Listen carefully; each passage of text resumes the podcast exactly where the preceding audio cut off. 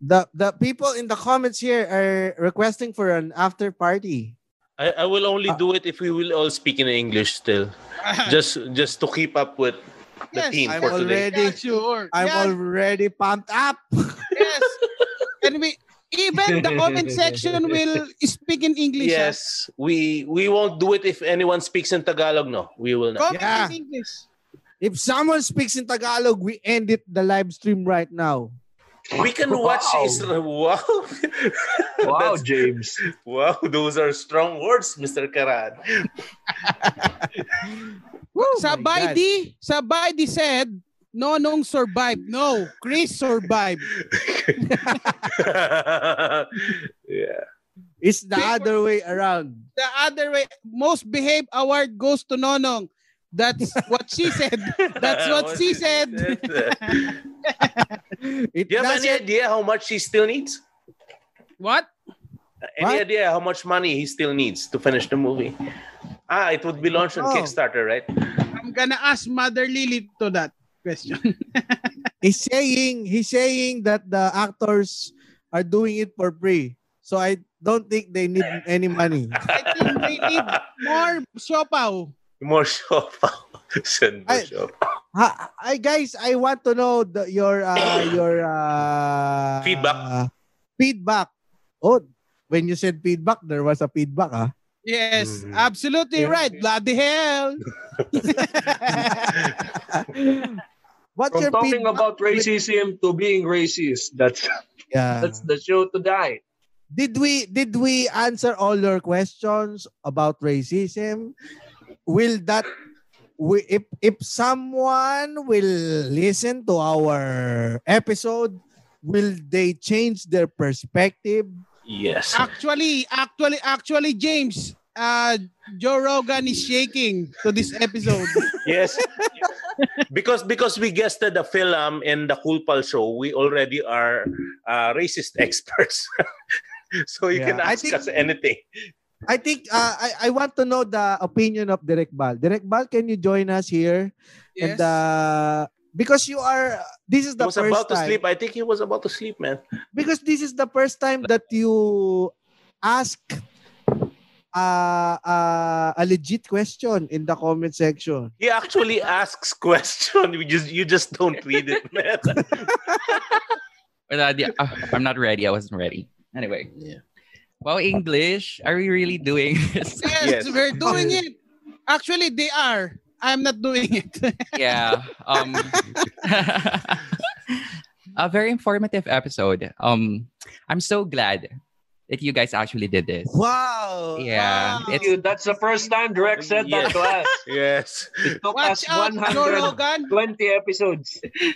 It's such an important move.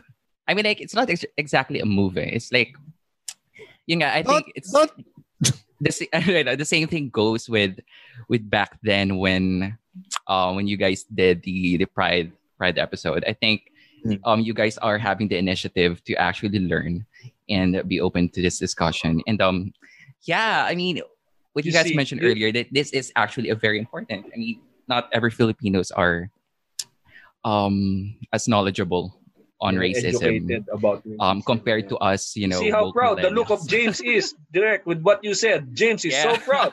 Look at him. Such a proud racist. Do you think this will make a difference if some Filipino racist, for example, Buknoy, will listen to this episode? Do you think this will open his eyes regarding this the issue of racism? I was supposed to ask about intersectionality.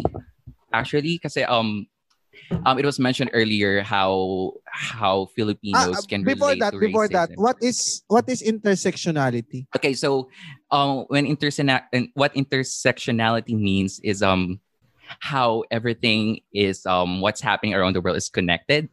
Basically, let's say Black Lives Matters, and then the Hong Kong protests, and here in the Philippines we have upholding our human rights. So how these are all connected, that's what intersectionality means. And all of that are connected to human rights.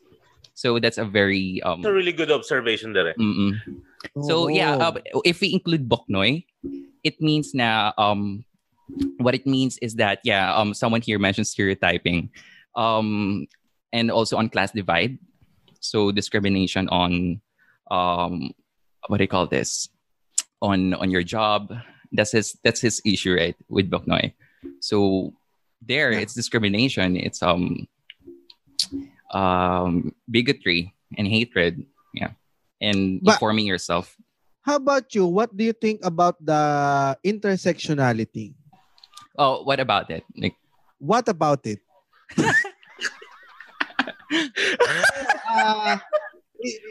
Mabuti hindi mo ginawa kay Chris. Hindi mo tinanong. Hindi, are the Filipinos generally aware about intersectionality, or majority of the Filipinos still believe in everything's connected? No. Ano yan? Parang Pinoy pride. Silang ano lang, kung Pilipinas lang, Pilipinas lang. Kung Hong Kong yan, pala kayo sa buhay niya. Yeah. Okay. The question was about intersectionality on if Filipinos are aware. Yes. Is that it? Okay. So Filipinos are like most generally not aware because we are so we are already clouded with our very own problems. And someone mentioned in the comments earlier that not everyone is aware with in our case, Philippines is not a culturally diverse country. I mean, we don't have a lot of white people. I mean, Americans, Black Americans, white Filipino Americans, Mexican Americans. But if we're talking about intersectionality, we can compare it to social classes here in the Philippines, or our very own indigenous groups. Metro Manila. What do you call this? Imperial Manila. There's this term back then. I think it still applies today that, NCR is the center of everything, right? So I think we can apply that that comparison with us. So what makes it what makes it hard for Filipinos to realize this is, I think, lack of education. So maybe that's why I asked the question about microaggression. These are things now we're not aware that we're being, we're doing racist slurs already. We're doing offensive behavior because we don't know anything about it. We're ignorant. Actually, Direk Val, I'm not fully aware of the microaggression. Can you expound more of that? Okay. Yeah, but before we ano mo, pwede nating gawing episode to, additional episode, bonus episode. Okay. But pero on the let's finish first the issue of intersectionality. Where do you think it is rooted from? Is it rooted from ano yun, Muman? I think it's rooted for a call for equality. I mean, we just strive for equality. Yep. We just want equality. I think it is rooted from mas maraming problemang kinakaharap ng Pilipinas. Parang yung perspective, the perspective of the Filipinos with first world problems. No? We don't usually we set aside the problems that are first world, and we just deal with the ones that are already in our table. So that's why intersectionality is just put aside as first world problems. Right. So I think that's where it is coming from, that we don't dwell so much on intersectionality. Is that correct, Direk Val? Yes, because a lot of the knowledge on class struggles or racial struggles are rooted from Western education, right? So most of our ideas, let's say, of feminism, of LGBT rights, of racism, these are something we learn from the Western culture because it's not, it wasn't really we are not real familiar about it until recently. So that's why it's classified as a white problem or a first world problem, because we are a developing country. Although all of it are just connected. I mean, essentially, the problems are all connected. Someone is commenting, lack of education, magtagalog na tayo para maintindihan lahat. Yun nga, parang ano, siguro pag-usapan natin ng Mike Lee lang. Sa, okay. Gawin natin itong bonus episode as 30 minutes para lang mas magkaroon lang tayo ng perspective towards... Okay. Oo, parang mas magkaroon lang tayo ng perspective dun sa napag-usapan natin kanina tungkol sa racism. So, ang napag-usapan natin kanina is intersectionality. So ito yung intersectionality sa kakasabi nga lang ni Direk Val. So kung hindi niyo na kung hindi niyo na catch 'yon, i-rewind niyo lang yung Spotify niyo, makukuha niyo na 'yon. Pero doon tayo pumunta sa ano yung isang sinabi ko, Direk Val, na microaggression. Microaggression. Ano yung microaggression? These are racial slurs or what do you call this? Behavior that we are not aware that we're doing, you know. Katulad ng mas maganda may example. Yes. You guys were sorry, pati na magtagalog no. Oh, pwede na. Oh, pwede naman kanina. Oh man. Oh man. Disappointed. Ayun yung kanina yung mga pinoint out with yung mga tinanong natin kanina with kay what do you call this? Kay Chris. You know, mga stereotypes na towards Asian Americans. Let's say, wala kaming rice, sorry. Pilipino ka, so magaling ka kumanta. So those are like they're harmless questions, right? I mean, it's just like curiosity, but on the other end of that question, it's you're stereotyping, and that's microaggression. It could be offensive to them, and this goes to when you're in education, when you're let's say in school with diverse students, let's say if you're not a white American, you're classified as, you know, not getting A's, not getting high grades essentially, and that that's a form of microaggression. So it's very subtle that you don't notice that it is, you know, that you're being racist. And as Chris mentioned earlier in the recording, that it's much worse to be ignorant over being blatantly racist. I mean, kung openly racist ka because of hatred, okay, right? That's bad. Pero kung microaggressions na hindi ka aware na you're being racist, that's much more worse. Because talaga, ito yung subtle ways. Ito ba yung tinatawag nating yung mga subtle ways na parang nakikipag-usap ka lang sa ano? Yung katulad nung binigay niya example kanina, yung you know, chinks are so ano, ganyan. That. So worse yun. Yes, especially kapag hindi aware yung tao na is being racist. Because you know, it's especially kapag, let's say, in a political climate na racism is very obvious, hatred, people are actually dying over racism, at tapos you're still ignorant about these issues and your own very own behavior that could be offensive to other people. That is so that's why education should be an utmost important when it comes to this. Yeah. So kailangan talagang importante rin talaga itong mga gantong topics na, na mapapag-usapan out in the open. Dahil hindi rin naman to tinatackle sa educational system, eh, di ba? Yes, I would say wala. Siguro in college there are subjects. Actually sa college, hindi ko na experience. Hindi ko alam encounter. Sa inyo Muman, GB, no.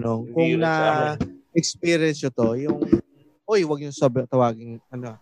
Parang na-experience ko lang yan sa movies, sa TV kapag napag-usapan na. Kayo ba na-experience yo?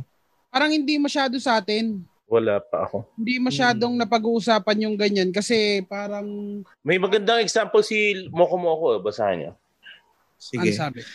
Kapag kabayan ng sales sa mall, tapos pricey ang product, bubungaran ka ng, ay sir, mahal po yan.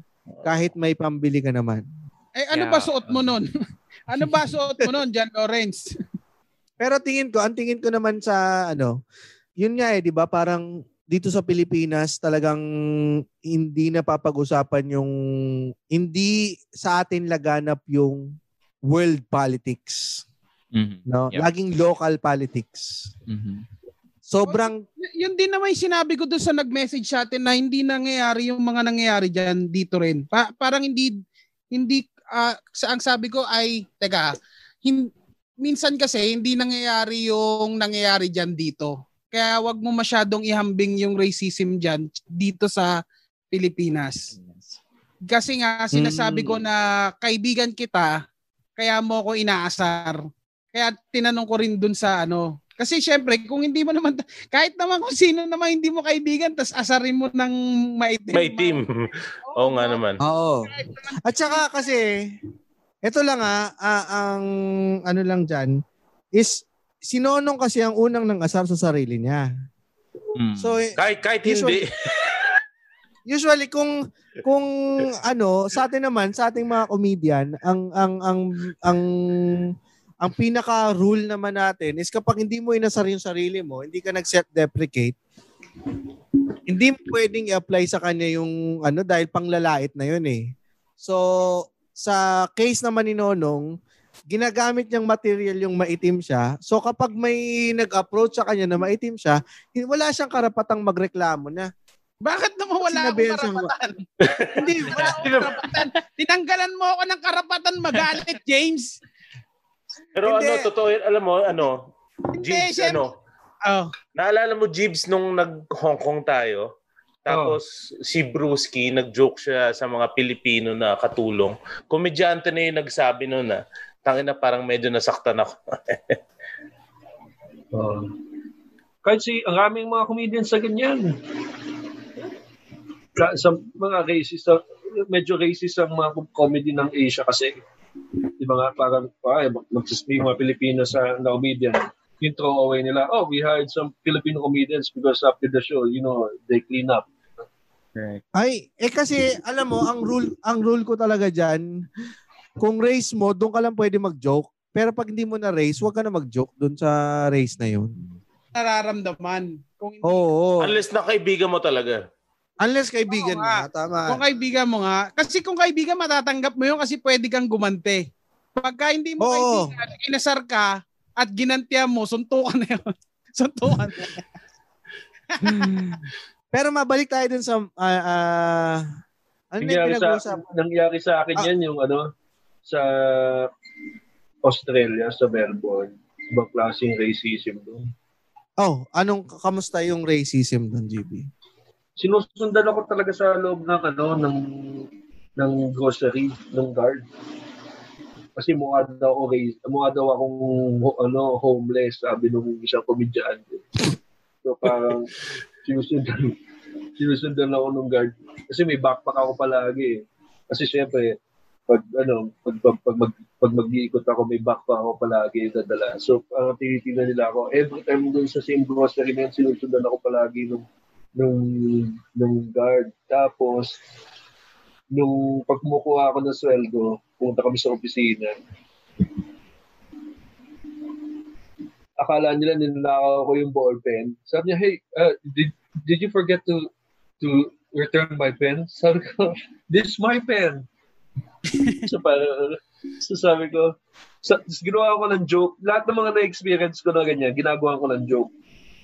So parang sabi ko, ginawa ko ng joke lahat. Para yun na yung bawi ko eh.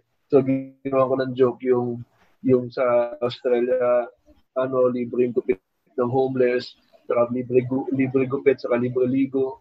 Tapos, kaya nung napagkamalan ako na homeless ng guardia, hindi ako nagalit. Dahil na, kumuha lang ako ng libreng gupit, saka libreng ligo. Tapos, this is in the Philippines? Abroad? Sa abroad. yung racism. Talagang doon ako naka-experience ng talagang sobrang racism sa Melbourne. Mm. Yung pag may nakasalubong ako na puti, na lasing, kami mga kasama, mga Asians kami mga kasama, tanga na China-Chinese kami, galagawa, ganon. Tapos, yung sinabi na nagnakaw ko ng ballpen, ginawa ko ng joke yun sa stage. Sabi ko, alam nyo, sabi ko, sa lahat naman, sabi ko, kami mga Pilipino, pag pupunta kami sa ibang bansa, hindi kami magnanakaw ng ballpen. Nanakawin namin yung trabaho nyo. Wala natawa. Wala natawa. Sabi, sa lahat naman na nanakawin ko dito, ballpen pa. Para maya naman kayo. Maya naman ako sa sarili ko pa. Pero ang kami talaga experience yan. Ang nag-welcome sa akin sa Melbourne, Vietnamese pa eh. Si Hang Li. Siya nagpakita sa akin ng beauty of Melbourne. Tapos yung pag ginagawa ko yung mga jokes ko doon sa ballpen, tungkol sa racism, sakto yung gabing ginagawa ko yung joke na yun, nandun yung head ng Melbourne Comedy Festival. Tapos after nun, palagi na akong binabate. Hi JB, how are you? How are you? How are you? Is that my pen? Okay, oh. Babae yung head eh. That night pala nandun siya. So parang nahiya naman siya dun sa nagiging experience ko sa Melbourne. Pero yun talaga eh. Rapat talaga ang racism kahit saka pumunta. Well, in your own little way, GB, you made a difference. You made the person, di ba? Kahit pa paano nag-adjust yung taong yun. Alam niya na. Oo, so baka may ano na nila. Pero iba talaga, pare. JB, may tanong dito. Sabi ni Jude Castillo, observational comedy ba yung style ni Russell Peters? Racist ba yon? Racist ba kung yun naman talaga yung na-experience sa mga race na nakasalamuha niya? Kasi siya naman poking fun of yung mga racial stereotypes eh. Ito kasi na-enjoy ng lahat, especially na-enjoy rin to ng mga taong pinagtatawanan niya. So hindi siya, it doesn't come out as offensive. Minsan binibida niya yung race kahit nagtatawanan niya yung stereotype, diba? Yan din yung style ni Jokoy, diba?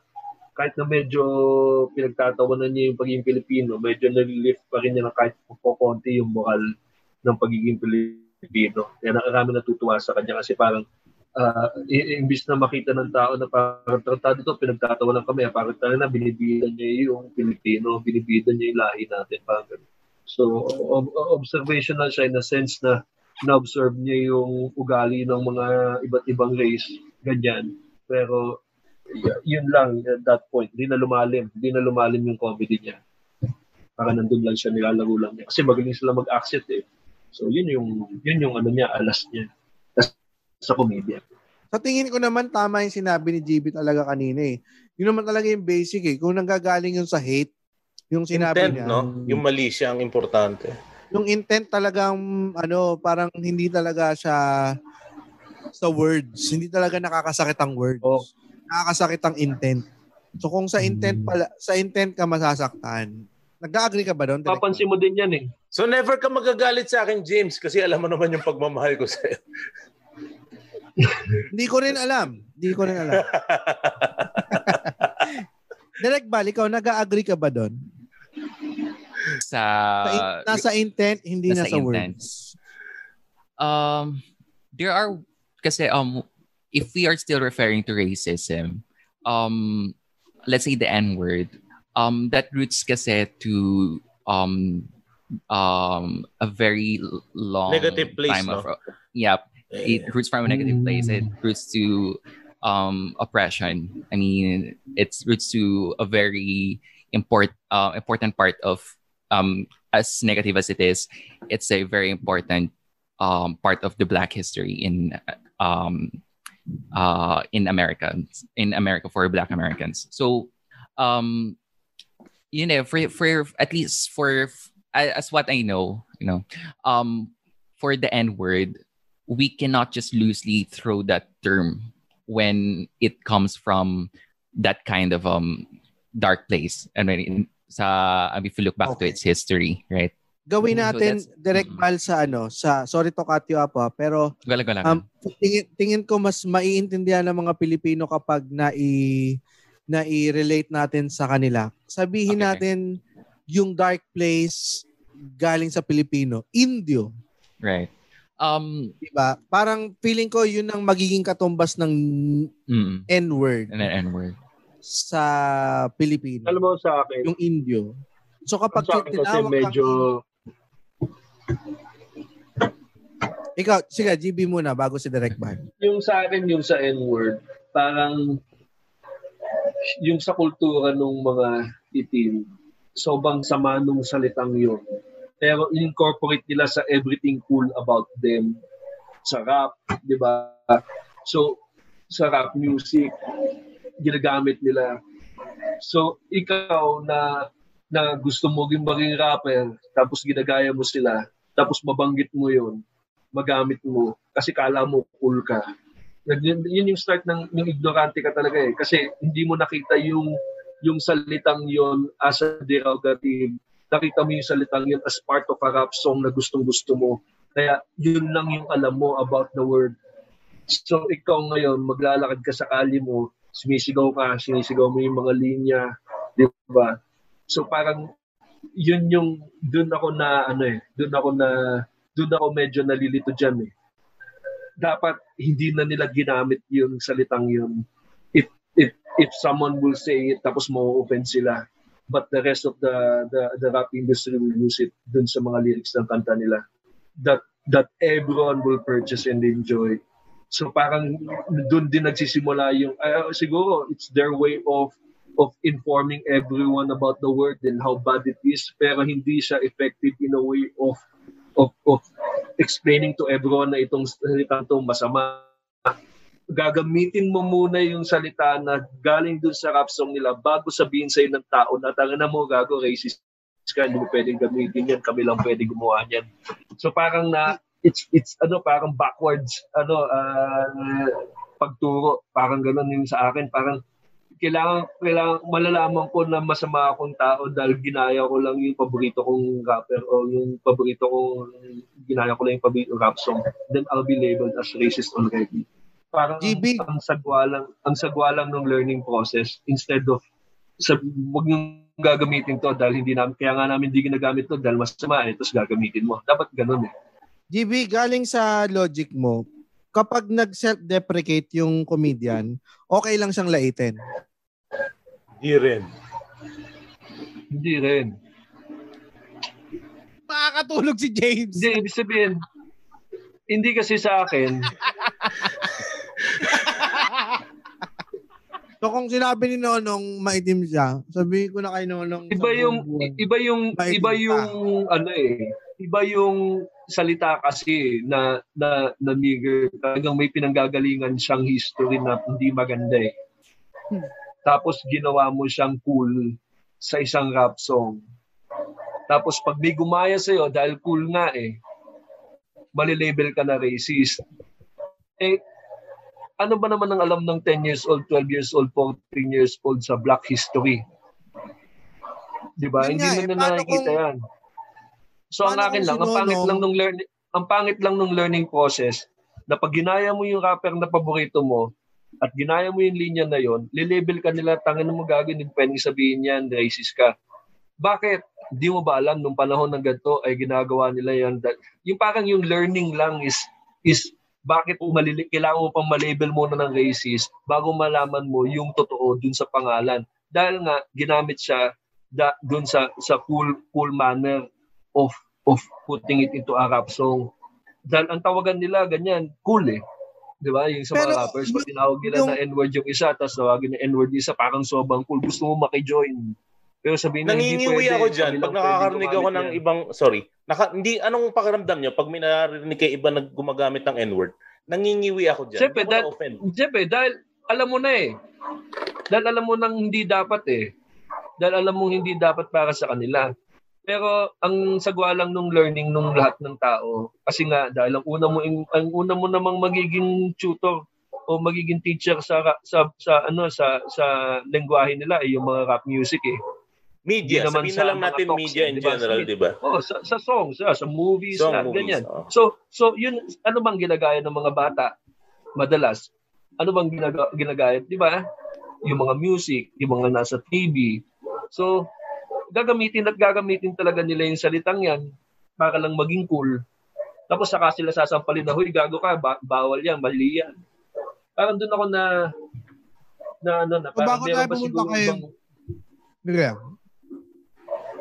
Point taken. Bago tayo pumunta kay Direk Val. So yun nga, parang okay lang nga na hindi ko alam, kunyari ako hindi ko alam kung saan nanggaling si Nonong, bakit niya sinabi na maitim siya. Saan? Hindi mo alam kung ba't niya tinatawag na maitim yung sarili niya. James, ang tagal na niya kanina, nakamove on na yung usapan. Hindi, ito nga. Parang gusto sila pagdiinan, Nonong. Oo. Hindi, ganito kasi kaya kasi ako nasasabihan ng mga kaibigan ni Grace na masama ugali dahil sa mga sinasabi niya. Yung pinagugutan niya. Ano ba? Anak ng pero panis ba na ino mo, James? Panis ba na ino mo? Pero merong mga black, gusto ko lang naman black American ng perspective. May mga black American artists and performers that na nag-stop na gumamit ng N-word sa mga ano na. Alam ko sino ba? Si Richard Pryor ba, tinigil na niya, parang ganon. Kasi madalas niyang ginagamit yung salita. Then it becomes loosely, parang ginagamit na lang siya para maging cool or ano. So tinigil na niya. Kasi hindi nga nakakatulong eh. So I guess yun yung... Pwede na ba akong magsalita? Hindi, pero yun yung hinano ko na parang yung issue na sinasabi ko, hindi lang to nakikita ng iba. Nakikita rin to within the community na mali na dapat itama. Pwede na ba ako magsalita nang walang nag-i-interrupt? Sige. Ang kilay lumalabas. Ito na.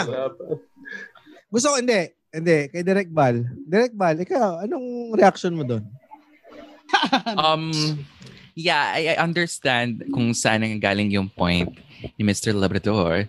Because people have become very aggressive on educating people over racism na, sometimes parang it's too much. And we get it na, it really is offensive, but we really should be mindful din where are these people coming from? Baka they're not exactly aware if it's offensive. So we should, we should be patient. From rap music. Mm-hmm. Ang hirap lang sabihin sa bata na, "Uy, huwag mong sasabihin yan." Bakit kinasabi ni Dr. Dre? Si Dr. Dre lang pwede magsabi niyan. Parang, and lang. These topics are sa akin. At the same time, very sensitive. I mean, it's, ang hirap siya i-explain sa mga bata or to people who don't have access to wala silang experience with, first-hand experience with racism. So it's hard for them. So parang iniisip ko tuloy, should it be considered as profanity? Kasi, di ba, sa bata, bawal yung pakyu, bawal yung motherfucker, bawal din yung nigger. Bakit? Kasi racist naman yan. Itong iba, profanity. Yung ano, sabi niya, hirap naman makinig ng rap music. Sige na nga, nasa labi yung take ni Moni Sarah G. Yeah. Saglit, baka may sasabihin si James. Makagalitan na naman tayo. James, may sasabihin ka ba? Pwede na po. Kumakain na lang ako. Kumakain ka lang. Pwede na po. Napakamatampuhin mo naman. Pwede na po. Kaya ako nasasabihan ng mga kaibigan ni Ice na masama ugali eh. Yun pa rin. Dahil kasi observant lang yung mga kaibigan ni Ice. Ano ba naman? Puta, antay-purna ko. Ikaw yung maglalabas ng mga statement na ganyan eh, bago ikaw yung masasaktan. Maging racist pa ako? Ako, tignan mo, ayaw mo akong magalit na inaasar mo akong maitim. Pero pag sila, sinasabihan ka ng anti-porn, nagagalit. Where is the equality, James? Equality? Hindi naman ako anti-porn, galit lang ako sa mga squatter. Hari ka yun lang. Gusto ko lang kwento kung bakit ako naging anti-poor. So, tingnan mo, kinakat nyo ako. Ginagawa yun, James, sorry. Lag lang ako. Kaya lang ako naging anti-poor dahil kinuwento ko yung experience ko nung bata ako na nakikipagbatuhan ako sa mga squatter. Hindi ko alam nung bata ako noon, na squatter sila. Gusto ko lang silang batuhin. Nalaman ko na lang. So, anti-porn na ba yun? It makes so much better, James, na gusto mo na silang batuhin. Gusto ko lang mamato ng squatter. Sabang maganda marinig sa'yo, James, na hindi ka namimili ng taong babatuin. Yun ang pinakamaganda sa'yo. Yun ang maganda sa'yo. Equal ka. Pag gusto mong batuin, wala akong pakialam kung mahirap ka, mayaman ka, basta gusto lang itang batuin. Mayaman yan o mahirap, babatuhin kita. Hindi kita pinato dahil squatter ka. Yan ang aking slogan kapag tumakbo ko bilang senador. Babatuhin kita dahil hindi ka squatter. Ay, ano yan? Napag-usapan namin yan doon sa namin ni Donna na palabas. Bro, kung paano yung mga nakaka-offend. Ang sabi doon sa script, pag ang maganda ay tinawag ka na pangit, nakaka-offend. Pero pagka pangit yung tumawag sa'yo ng pangit, nakakatawa. Pagka hindi ako na-offend sa'yo, maganda ka. Pangit. Pangit ka. Parang ganun yung sinasabi nun. Hindi, pero yun nga, babalik tayo dun sa Paano kung si Nonong, kunyari, nagsiself-deprecate ako sa isang material ko na nanggaling sa isang madilim na lugar. Tapos nagjo-joke ako about sa'yo. Kunyari, sabihin natin si isang comedian nagjo-joke about suicide. Suicide, yan. Mm. Tapos, katulad nung ni GB na yung logic, hindi ko alam kung ito yung logic mo, pero dun sa pagkakabasa ko, parang kapag ginagawa na nung isang tao yung suicide niya, ay yung isang topic, parang freely mo nang sabihin kasi hindi mo naman alam sinasabi niya freely eh. So pwede mo nang sabihin freely. So kung isang comedian o isang musician, sabihin natin para mas malapit dun sa example mo, nagjo-joke or kumakanta about suicide, so pwede ka na mag-joke about sa kanya sa suicide. Hey, sinabi dito si Mark Colminar na maganda eh. You make jokes to people to laugh at your jokes, not to make fun of you. Yun nga eh. Pero hindi natin alam kung sa society. Kasi sa atin, okay lang eh. Ako, honestly sa akin, tinatanong ko lang naman to for the benefit of the persons na hindi makakagets nung humor natin or yung mga, katulad nung, nilalagay ko lang yung sitwasyon ko dun sa nagbigay sa atin ng essay. So kung ako yung taong yun, siyempre hanap ako kayo ng butas. So yung ang butas dun, so pwede na ba ako mag-joke? Since nag-joke ka na about suicide, pwede na ba kitang biruin about suicide? Siguro, kung yung inaasar mo ay hindi naasar, huwag sanang maasar yung iba para sa kanya. Parang ganon. Isa pati yun. Yung on behalf, na-offend ako on behalf. Oo. Kung tinake na yun, kung tinake niya yung joke na yun, di okay lang sa kanya, di huwag kang masyadong makialam na, huwag kang masaktan para sa kanya. Kasi kaya naman yan tanggapin eh. Oo. Saka, alam mo kasi... GB, wait lang.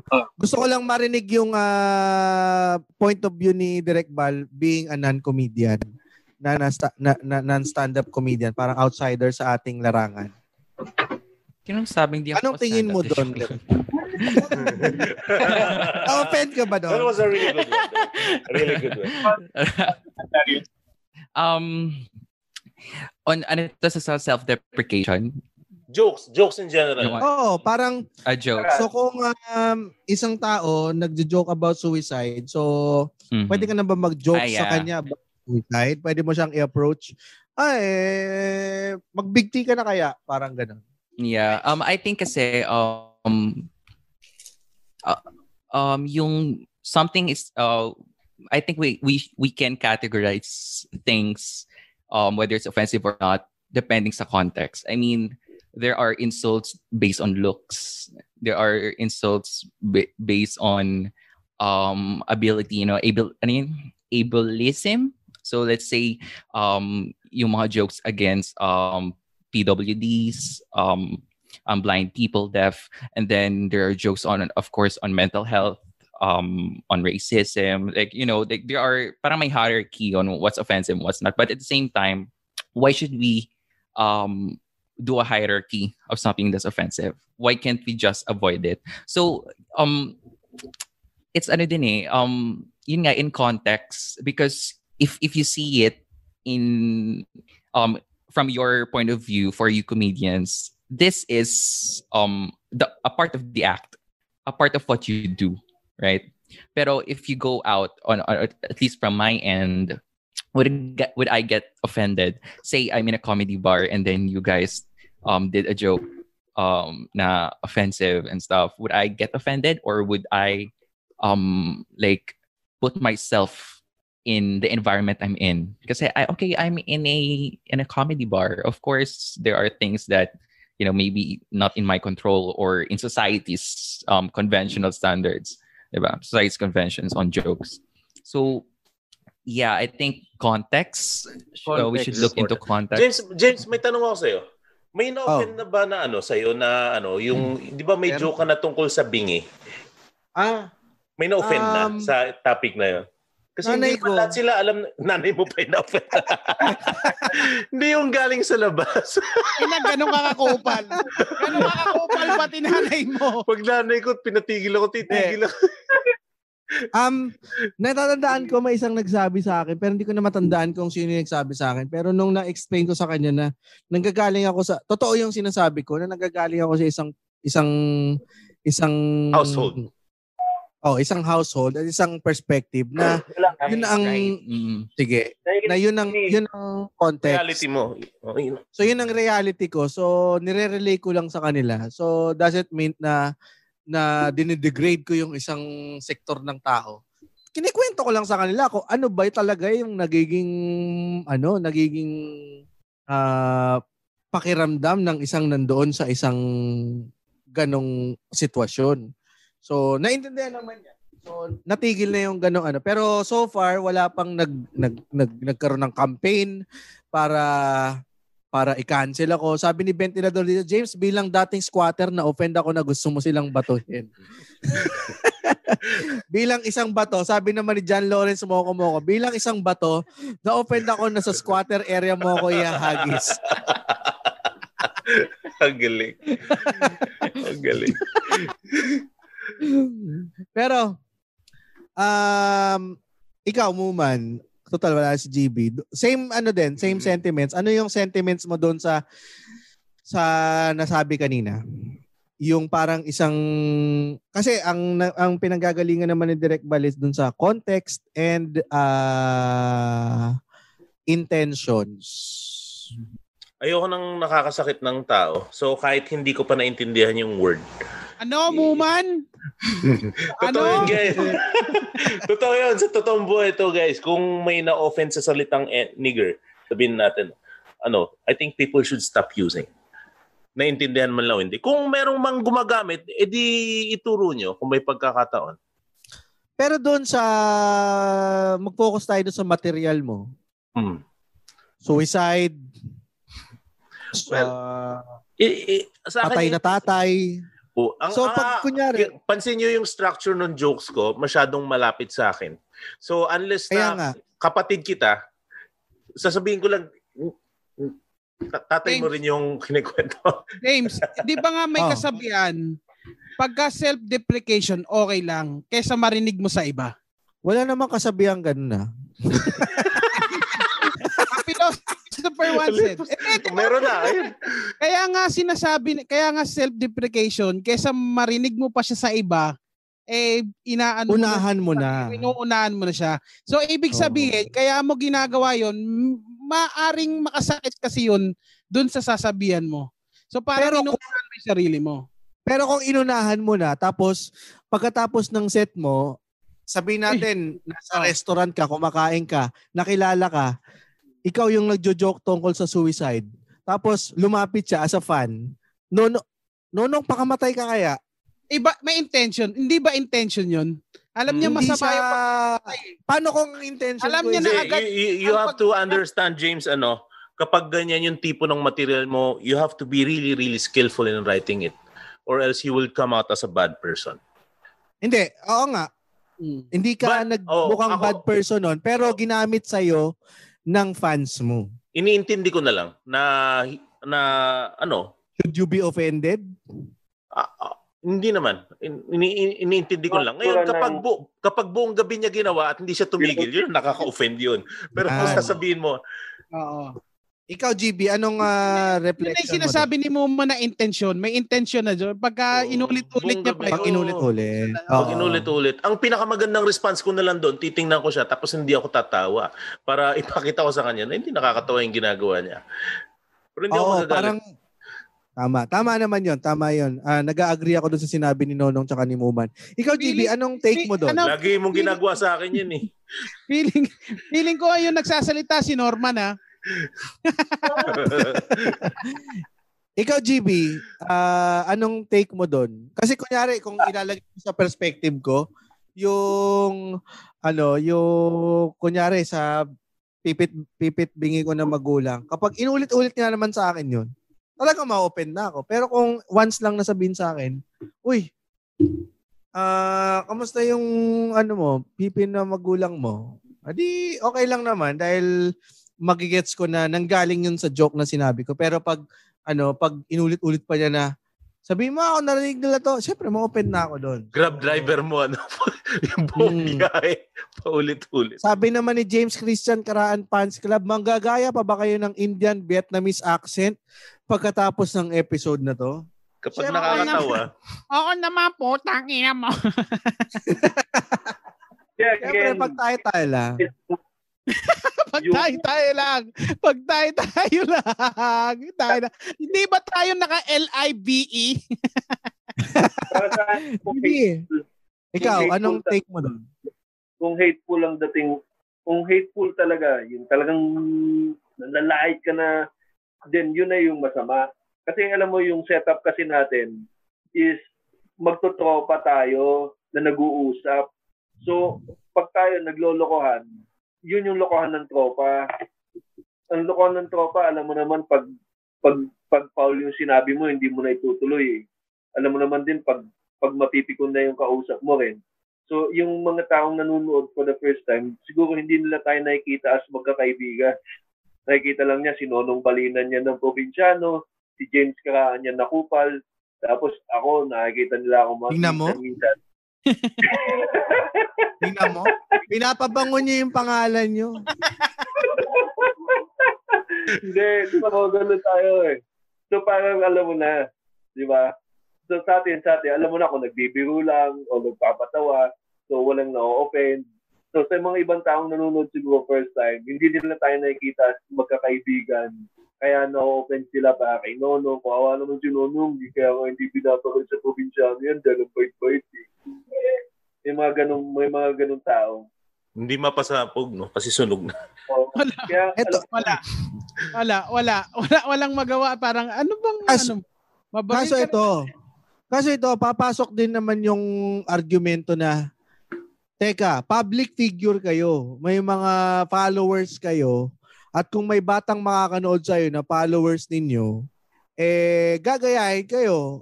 Kasalanan ng magulang yan. Tarantado ba siya? Hindi. Alam mo, nakikita ko si Direk Val. Bago tayo magsalita, JB. Sige, magsalita ka muna. Hindi, sasabihin ko lang, doon sa mga ganyan, mag-isip na paano yung mga batang nanunood, may lesson dyan eh. Sipin mo, ganito ah, pag may nagbibiroan, biroan lang. Huwag kang mapipikon. Yun ang lesson dyan sa mga tao. Kasi kung biniro natin si Nonong, tapos biglang sinabi niya, tanginan yung dalawa, kupal kayo. Hindi parang... Hindi, paano kung bata ako? Kung bata ako, tapos nakakita ko ng maitim, sasabihin ko sa'yo, kasalanan ng magulang mo yan. Kagaya ng panonood ko ng KoolPals. Pag nakita ko ng matabang maitim, o sige, aasarin ko na. Kasi okay lang naman, nakita ko dun sa panonood ng KoolPals. Oy, ikaw, sa'yo manggagaling yan. Hindi, sa akin ang magagaling kapag nakita na squatter babatuin, pero yung maitim, sa yung magagaling yun. Hindi pa ani. Actually, matabang maitim yung sarili ko. Ngayon pa lang. Hindi, yun nga maging argumento. Anong maisasagot na argumento pagdating doon? Siguro ganito, ang maganda natin maiisip diyan eh habang habang tayo nagmamature as mga comedian as a show, siguro makapansin din natin yung responsibilidad natin sa mga listeners, lalo na sa mga bata. Pero siguro nga, kailangan talaga, mahirap kasing i-filter tayo o i-monitor dahil earphones lang kailangan ng bata, hindi naman tayo kailangan panoorin. So parang mas mahirap siyang i-filter. Well, technically, GB, sa logic na yan, ang bata naman kasi talaga, hindi dapat naiiwan na nakikinig online. So, responsibilidad na ng magulang yan. Hindi ko naman pinapasa yung responsibilidad. Yun nga lang kasi, hindi mo dapat talaga iniiwan online. Alam ko, ginagawa ng karamihan yan. Alam ko, ginagawa ng halos lahat ng magulang yan. Iniiwan lang. Earphones. Pag naka-earphones, yun ang ano natin sa Spotify. Pag naka-earphones, kala mo nakikinig lang ng music. Kasi nasa bulsa yung cellphone eh. Tapos alam nakapasok ko na, James.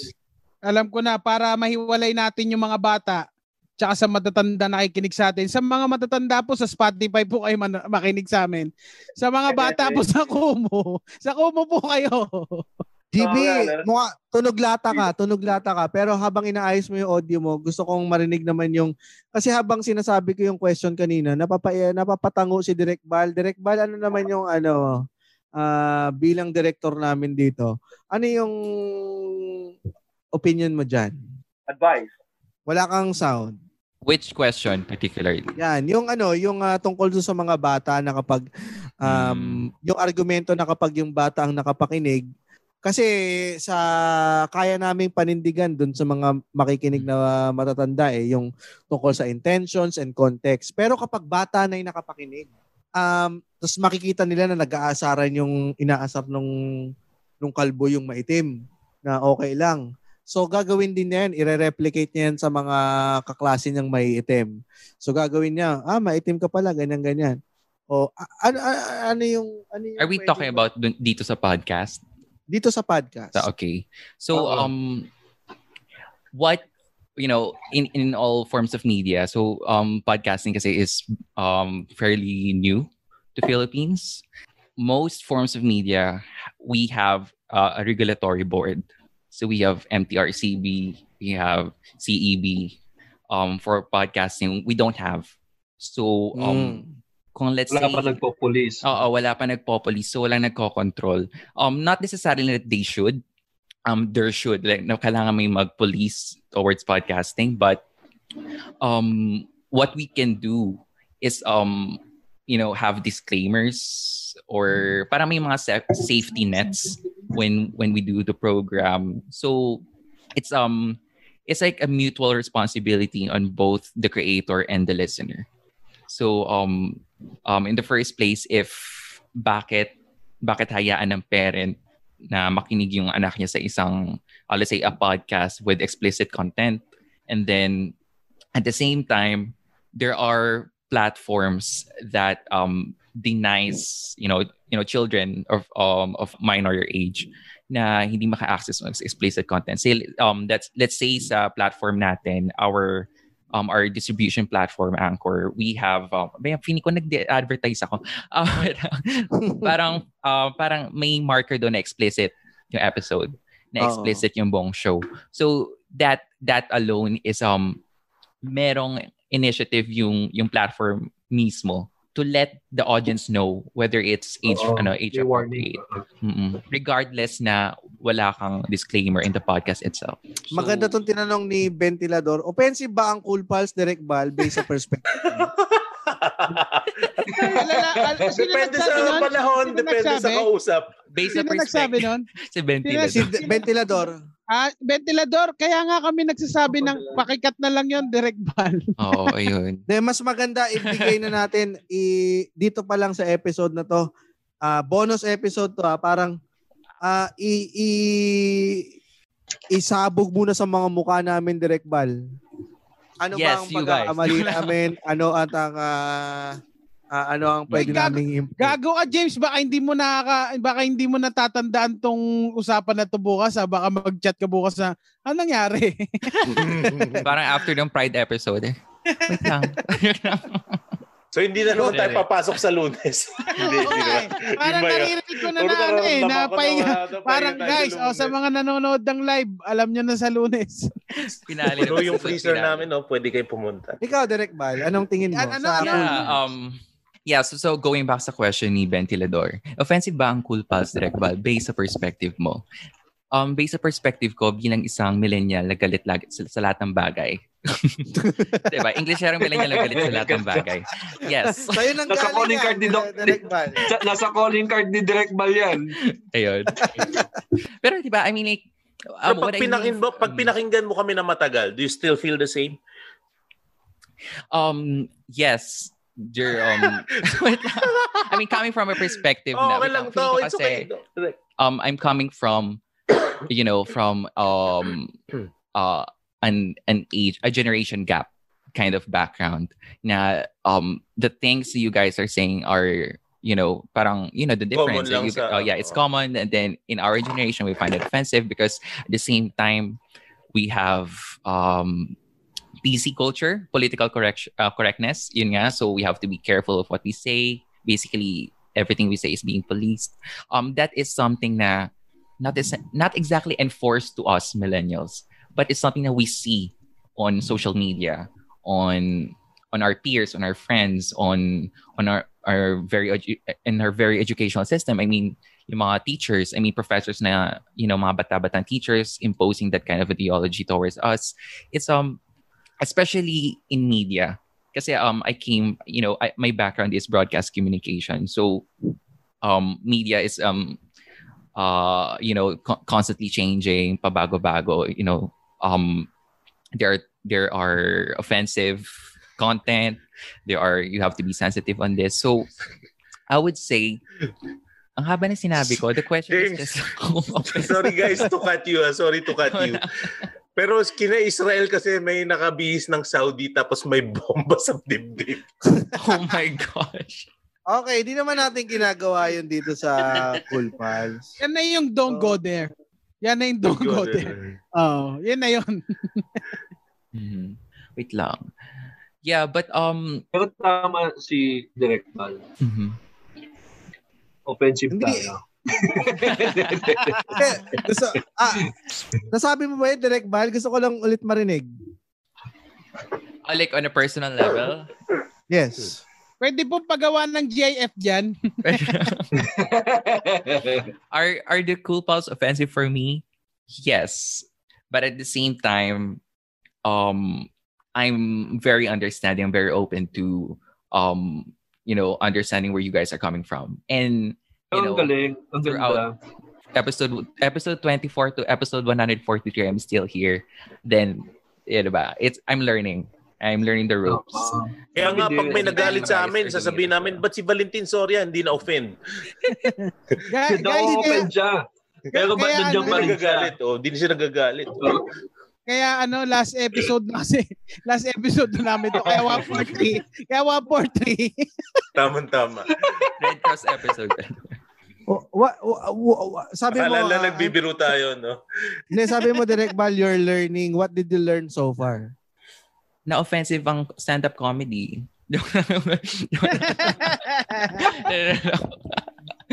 Pero yun naman talaga, di ba? That's all. We will go. As a comedian. Na offensive but fine, sabi natin. Ako ba? Go, JP, go. Diyan parang as a comedian talaga. Lalo na amongst comedians, we tend to be so true to the sense na nagjo-joke lang kami sa isa na sometimes we go beyond the line. Alam mo, yun lang kasi yung freedom ng comedian to joke about anything with a fellow comedian. Gagalingan mo lang kasi. Kahit ano talaga pwede namin pagtawanan. Oo. Hindi, ibig sabihin, yun yung minsan nawawala sa amin when we talk amongst each other, mga comedians. Yung nasa na ba tayo? Nandun na ba tayo sa tayo lang yung natatawa? O yung kasama parati silang natatawa? Kasi iba na yung level ng humor namin. We are beyond getting... Nakakalimutan natin na may nakikinig, ano? Oh, we are beyond getting offended. Talagang, ewan ko na lang, kung merong comedian, yung, kung comedian ka, tas no-offend ka, hindi ka comedian para sa akin. Lalo na if yung binato sa'yo is in joke form, yun lang dapat ang kailangan mo para hindi ka ma-offend as a comedian is if it's thrown at you as a joke. So kahit na anong sabihin nito, comedian na to, pero if it's in joke format at ang sinabihan niya ay comedian, hindi siya na-offend.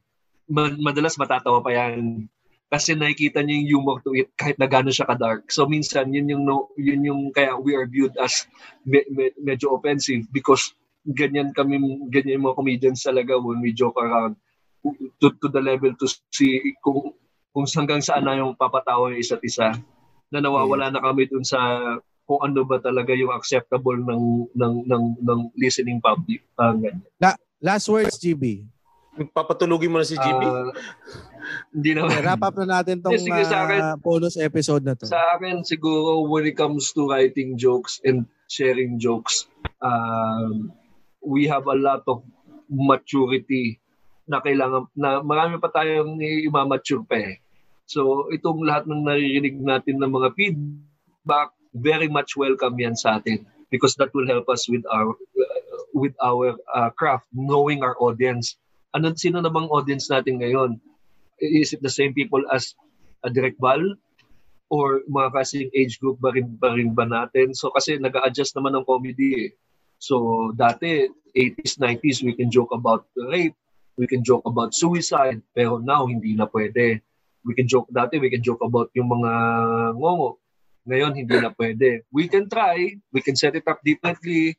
Do it differently just to push the boundaries to see how far we can go as comedians. Pero again, we will try because it is in us to try to make people laugh however we can. So when people get offended, when nakita natin, we will adjust and we will continue to see kung saan namin mapatawang tao. Never to offend. Ang ano namin is never to offend. Ang mission namin is never to offend. It's always to entertain and make people laugh. So hanggang sa nandun lang tayo palagi. Yun lang naman. Sa akin naman, at binuo natin tong KoolPals para i-push yung boundaries kung hanggang saan tayo po pwede. Dahil nga at this age, hindi mo alam kung ano na ba yung nakaka-offend, ano na ba yung censored. So, ang tao naman at ang mga comedians, hindi naman yan fixed sa isang values. May pagkakataon lahat ng tao magpalit ng values at magpalit ng opinion sila based on the current situation. So, sa atin sa KoolPals, binuo natin to as a stand-up comedian. Kaya ginagawa natin to as a stand-up comedian. Ano ba ang ginagawa ng stand-up comedian? Ginagawa natin to to push the boundaries of ano ba yung nakakatawa. So as long as nakakatawa, sa tingin natin nakakatawa, yun ang ginagawa natin. Pero kung may time na may ma-offend, at may magsabi at may magpadala. Kaya nga dito sa bawat episodes, kapag may nagpadala ng essay, binabasa natin yung essay at ina-acknowledge natin kung meron tayong mali. So, ina-acknowledge natin doon sa time na binitawan natin yung joke, natawa tayo, pero at the same time, kapag merong na-offend, sinasabi natin yung side natin. Oh. Ina-address natin lahat. So, ang values hindi siya open, hindi siya closed book. Open book siya. Pwede siyang sulatan ng kahit na sino. As long as open yung mga tao na magbago. Katulad natin, meron tayong sari-sariling opinion kung ano nakakatawa, pero open tayo kung nabaguhin yung mga bagay na naaayon sa kung ano yung tinatanggap ng lipunan. So, para po sa Pinas Forward. Hindi, joke lang. Yun ang parang... Nag-prepare na si James sa friendship nila ni DJ Luño. Nararamdaman ko na... Ikaw, magagano tayo. Muman. Anong last words? Last words. Oo, andito lang naman kami guys para ano, magpatawa, hindi para manakit ang tao. Yun naman yung totoo. Okay. Nonong. Sa lahat ng mga sinabi ni James, ni GB, ni Muman, ni Direk Valentin, that is bloody true. Maraming salamat. Sa inyong lahat. Maraming salamat sa sumuporta ng KoolPals. Ikaw, hindi. Si Direk Val, para mas maganda, mas gusto ko kasi mas manggaling sa mas nakaka-advance na. Hindi, yung mas recent na generation yung opinion dahil yun ang mas relevant ngayon na na boses. Right. For me, my last words would be always have the initiative to educate yourself. May access tayo lahat to online, information, age of information at tayo. So, information is in the palm of our hands. And of course, really, really appreciate how this show is approaching these kind of discussions. How you guys are very open-minded with very sensitive topics and being open-minded with, I really hope na whatever this is not just for the sake of the trend of political correction or PC culture, or I hope na it's for the sake of learning, for the sake of educating yourself over important issues that hindi lang siya trend. No, it's lives are at stake here, and yeah. So. Thank you, Direk. Salamat, Direk. You are always our moral compass. Oh. In the show. Oh, pero at the same time, hindi natin sinasabi na mag-hold back tayo sa kahit anong sasabihin natin. Tama. Oh. Comedy will still push boundaries. Oh. Tama. Tama yan. At nandyan pa rin naman yung mga listeners natin para sabihin sa atin na, uy, sobra na yan. Don't go there. Don't go there. Pero, yun. Kaya sinasabi namin to, kaya kami nagganto ng episode dahil last time na namin mag-YouTube this time. Maraming salamat po sa lahat. This is a farewell episode, everyone. Kung alam niyo lang. Sa YouTube. Sa Lunes, sa Facebook ang last. Maabangan nyo pa rin kami sa ngayong buwan sa Kumu and of course sa Spotify. Lagi kaming nandyan. At abangan nyo lang sa September kung ano ang magiging pinakamalaking announcement. Tsaka sana manood kayo sa August 29. Yes, August 29. So doon talagang putang ina. Sige, lahat ng sinabi Direk. Muna namin. Manood ka Direk ha? Of course. Yeah. August 29, KoolPals Stand-Up Special. Yung link nasa KoolPals fanpage. Sure.com is our partner to our show. Sila ang mag-stream ng show natin via Zoom. Oo. Kasi nga, syempre, ang comedy na naman nagsasabi ng ng mga nasa utak natin na hindi natin kayang sabihin. So, kaya yun ang nagiging relief ng mga tao na nanonood. So, sa mga makikinig nito, ito ang bonus episode natin para sa mga nagsasabi kasi na offensive ang KoolPals, offensive ang kaya kaya may mga bumibitaw sa atin, pero ito ang aming side. Sana pakinggan niyo at maging open-minded kayo dito. At let's not promote cancel culture. Yon. Kaya mula dito sa Pasay, GB. Mula dito sa Dupax del Sur. Nonong. Mula dito sa Nabali. Cheers. Muman. Mula dito sa Cavite, guys. And of course, Direk Val. Mula dito sa Pasay. Hanggang sa susunod na tawanan. Dito lang sa KoolPals. Dalawang episode ginawa natin. Isa pa! Salamat sa lahat naman nasa YouTube. Ventilador, you're the best. If you like the show, please follow our podcast or watch us live on Facebook. Thank you.